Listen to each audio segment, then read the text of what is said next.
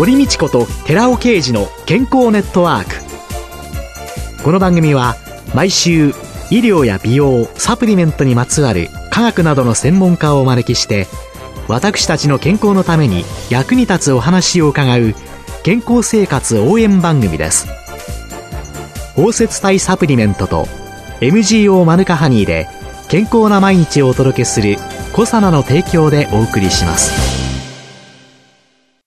ここでコサナから番組パーソナリティで神戸大学医学部客員教授寺尾啓二社長の新刊漫画ですっきりわかるなりたい体になれる栄養素大全発売のお知らせです。決められたサプリメントしか選べなかった時代から個人に合ったサプリメントを選ぶ新時代に向けてなりたい体になるにはどんな栄養素が必要なのか、ダイエット、筋肉、美肌効果など、目的別に栄養摂取、プラスサプリの組み合わせを漫画でわかりやすく解説します。寺尾啓治小佐奈社長の新刊、漫画ですっきりわかる、なりたい体になれる栄養素大全、発売のお知らせでした。今月は2022年3月に放送したスーパー食物繊維アルファオリゴ糖で健康革命を一部再構成の上お送りいたします。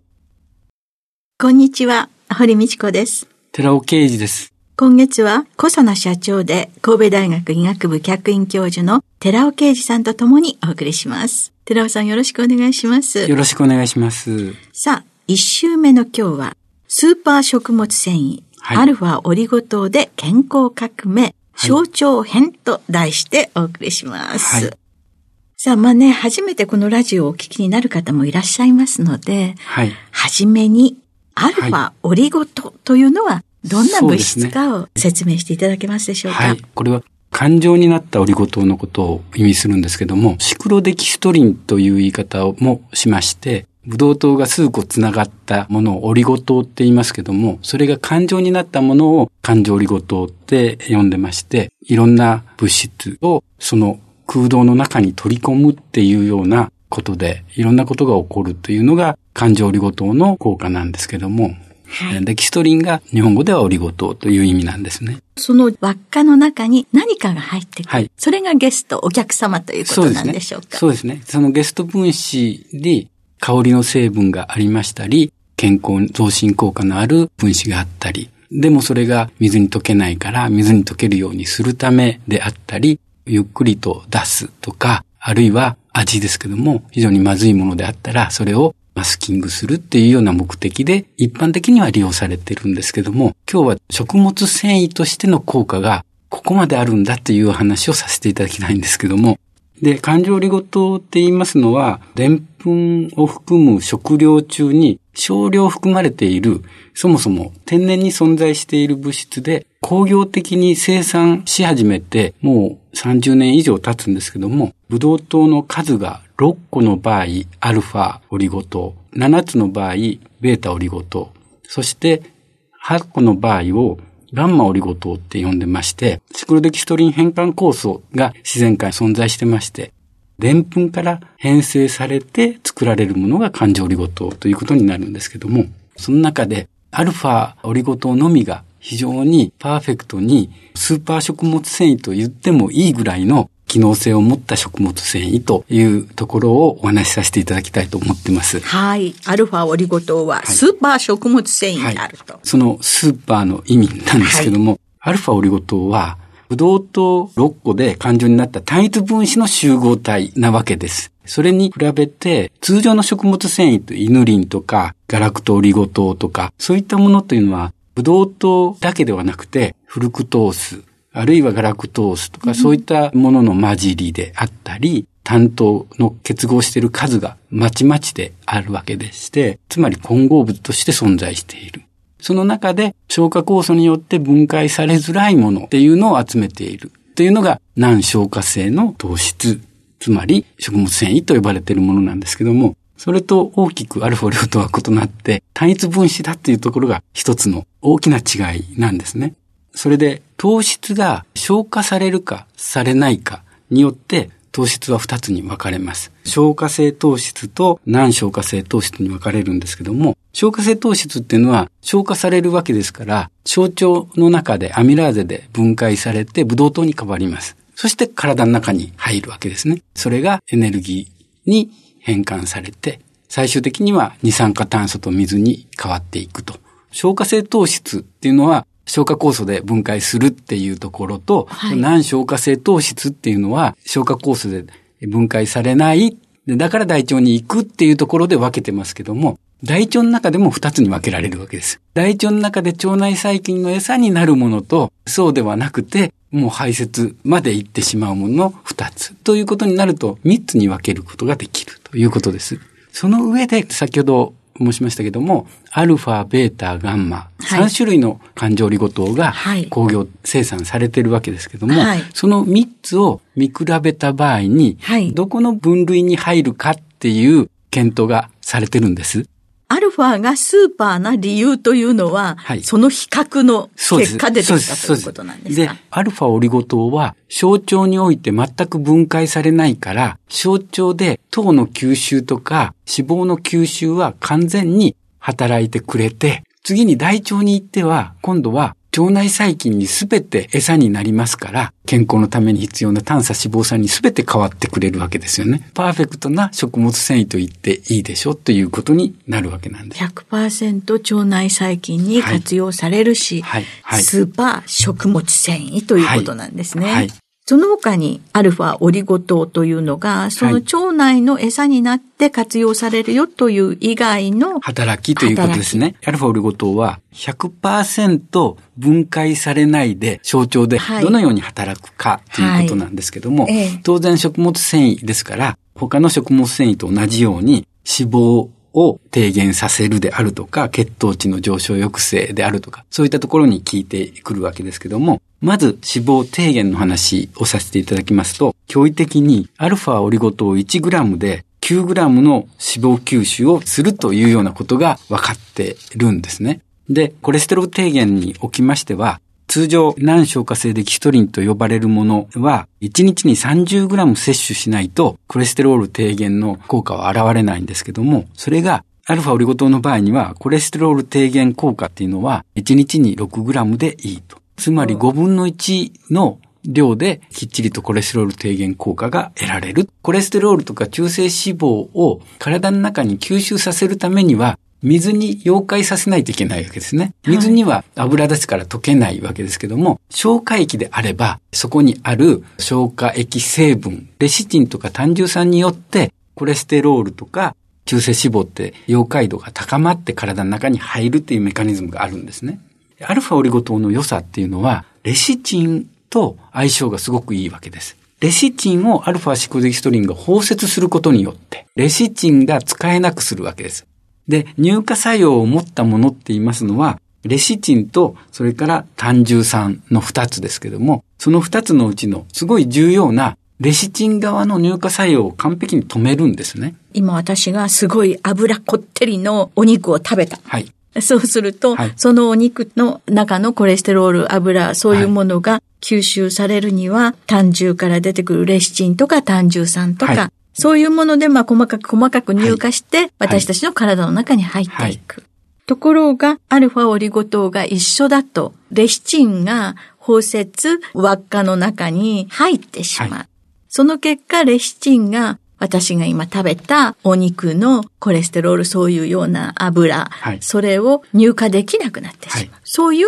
メカニズムがある。そうです。入荷できなくなってるから、はい、結果としてコレステロールも中性脂肪も油物が体の中には入らない。入らない。そして次に血糖値上昇抑制効果があると。これはなぜ起こってるか。一つには、でんぷんとか砂糖っていうのは、ブドウ糖に分解されないと体の中に入らないわけですよね。はい。で、分解する分解酵素。これは小腸の中に、消化液にあるわけですけども、はいはい、そこの酵素阻害をすると。二つ目は何かっていうと、最近明らかになってきたんですけども、糖申請を抑えるっていうところなんですけども、2021年の10月に千葉大、京大、農工大の共同研究で明らかになってるんですけども、レシチンの乳化作用を消失させるっていうところにあるわけです。つまり、レシチンをアルファオリゴ糖で包摂すると、当然乳化作用が消えるので、はい、コレステロールは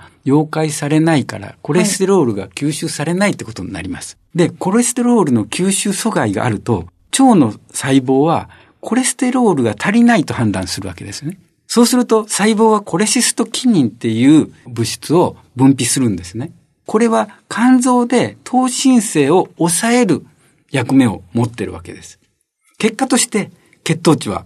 低下していくわけです。私たちは食事をしている時には血液の中の糖は上がってくるんだけれども、それで脳のエネルギーにしたりいろいろしてるけど、じゃあ食べてないと。食べてない時はちゃんとタンパクであるとか脂肪であるとか、そこにある糖をうまく利用して血糖値を一定に保つようにしてるわけですよね。はい、それは糖申請によるものなんですね、はい、で。いつも食事をした時には糖申請が弱まる効果はあるんです。はい、ですから、これ、糖申請抑制にはなってるわけですけども、それをもう少ししっかりと行うために、実はアルファオリゴ糖が効いてるわけです。で、最近ではグリセミックインデックスっていう言葉がよく使われます。ブドウ糖を摂取した時の血糖値の上昇を100とした時に、通常の食材だと100まではいかないわけですね。ブドウ糖を基準にしてますから。下の方30とか20になると野菜であるとか、そういったところになるわけです。糖尿病予備軍、糖尿病の方は GI 値の低いものを取りましょうということになるわけですね。それが GI 値。コンビニなんかでもね、はい、低 GI パンとかねそうですそういうのが皆さんのね、目に留まってるんじゃないかなと思いますけれども、はいはい、ね、まあそういう低 GI のものを取ろうという動きのある中で、はい、このアルファ、オリゴ糖は、オリゴ糖は、普通の食事よりもきっちりと糖申請を阻害してくれるので、食材の GI 値を低減することが、これでわかるわけですね。人間って美味しいもの食べたいですものね。はいはい、そうすると GI 値が高いものでも、はい、アルファオリゴ糖と一緒に取っていけば、結果的に低 GI にそうそういうことですね。で、2013年のことなんですけども、私どもでマヌカハニーっていうものを取り扱ってまして、マヌカハニーとアルファオリゴ糖を組み合わせたら GI 値が低減するっていう研究結果を報告してるんですね。それは2013年に報告してるんですけども、通常はマヌカハニーっていうのは蜂蜜ですので、GI 値を決めるのはブドウ糖なんですね。蜂蜜の中に含まれてるブドウ糖がその GI 値を決めてるわけです。でもブドウ糖までなってしまうと、アルファオリゴ糖はブドウ糖の生体内吸収を止めるわけにはいかないわけです。砂糖であるとか、でんぷんであるとかであれば、酵素阻害によってブドウ糖にしないようにして血糖値の上昇を抑える。これは納得いきますけども、ブドウ糖の場合にはそういうわけにいかないわけです。はい、で、マヌカハニーの GI 値っていうのは56ぐらいなんですね。普通の砂糖が68で、マヌカハニーの GI 値っていうのは56ぐらいなんですね。で、そこにアルファオリゴ糖を50%加えて、マヌカハニーアルファオリゴ糖パウダーを用意するんですよね。そうすると、通常だと10%アルファオリゴ糖が入って、アルファオリゴ糖は全く影響しませんから、半分にはなりますよね。となると、56であったものっていうのは、56であると28ってことになるじゃないですか。はい、アルファオリゴ糖によって。はいはい、ところが、18まで下がるんですよね。GI 低減っていうのは非常に素晴らしいことなんですけども、下がりすぎている。これは緑黄色野菜レベルなんですよね。そこまで下がってしまう。当時は分からなかったわけですよ。で、今回2021年に千葉大京大農工大共同研究で発表した糖申請抑制っていうところがここで分かりましたから、結果、実はこれ、アルファオリゴ糖ってレシチンを包摂するというその作用によって食品の GI を低減させるっていうことが分かった。やっと、この、なぜマヌカハニーがアルファオリゴ糖を加えることによって GI がここまで低減するのかっていうことが明らかになったわけですね。結局マヌカハニーの GI を低減これしてるわけですけども、これは様々な GI 値の高いものに対してアルファオリゴ糖を一緒に摂取すれば糖の申請を抑えてくれるわけですから、GI 低減作用のある食物繊維ということになるというところが一つ私は注目している点なんですよね。美味しいものを食べても血糖値は上がりにくいですよ、はい、という。で、これが二つ目なんですね。の理由なんですね。はいで、三、はい、つ目がさらにあったんですね。はい。消化管ホルモンでインクレッチンっていう物質があります。はい、食事中の水溶性食物繊維は小腸の細胞の一部を刺激して、インクレッチンという消化管ホルモンを分泌するということが分かっています。インクレッチンには GLP-1 と GIP があるんですけども、それぞれ膵臓のベータ細胞に作用して血糖値を抑制するということが分かっています。はい、特に最近開発されたインクレッチン製剤は GLP-1 の体内の作用メカニズムに着目しまして、糖尿病治療薬まで開発されてるんですね。GLP-1 が分泌されると、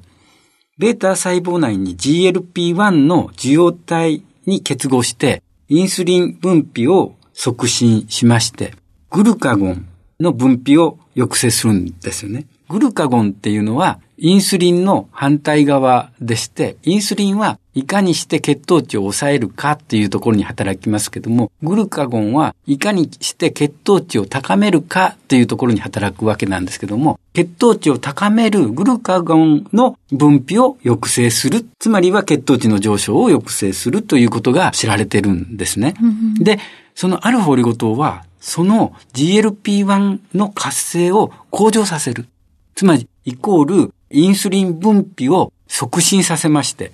逆にグルカゴンの分泌を抑える。ダブル効果で血糖値の上昇抑制が起こるっていうことが判明してるんですね。まとめさせていただきますと、アルファオリゴ糖の血糖値上昇抑制のメカニズムっていうのは、まず砂糖、でんぷん分解消化酵素を阻害するっていうのが一つ。そして、肝臓で糖申請が行われているわけですけども、はい、これをきっちりと抑えてくれて、はい、結果 GI 値を下げる、そしてインクレチン、GLP-1 活性を高めて、インスリン分泌促進とグルカゴンの分泌を抑える。こういった3つの作用によって、血糖値の上昇を抑制するっていうことが分かったんですね。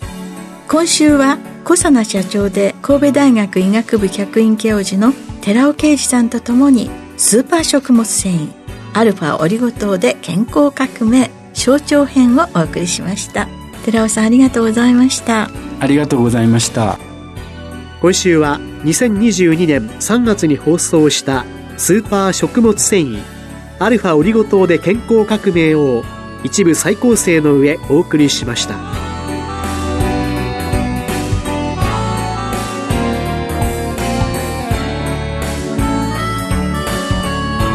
ここでコサナから番組お聞きの皆さんへプレゼントのお知らせです。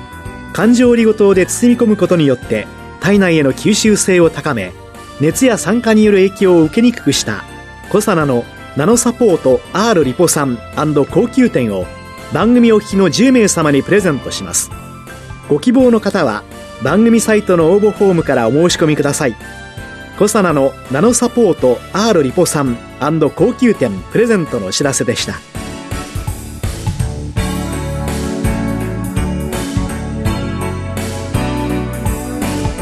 堀道子と寺尾啓二の健康ネットワーク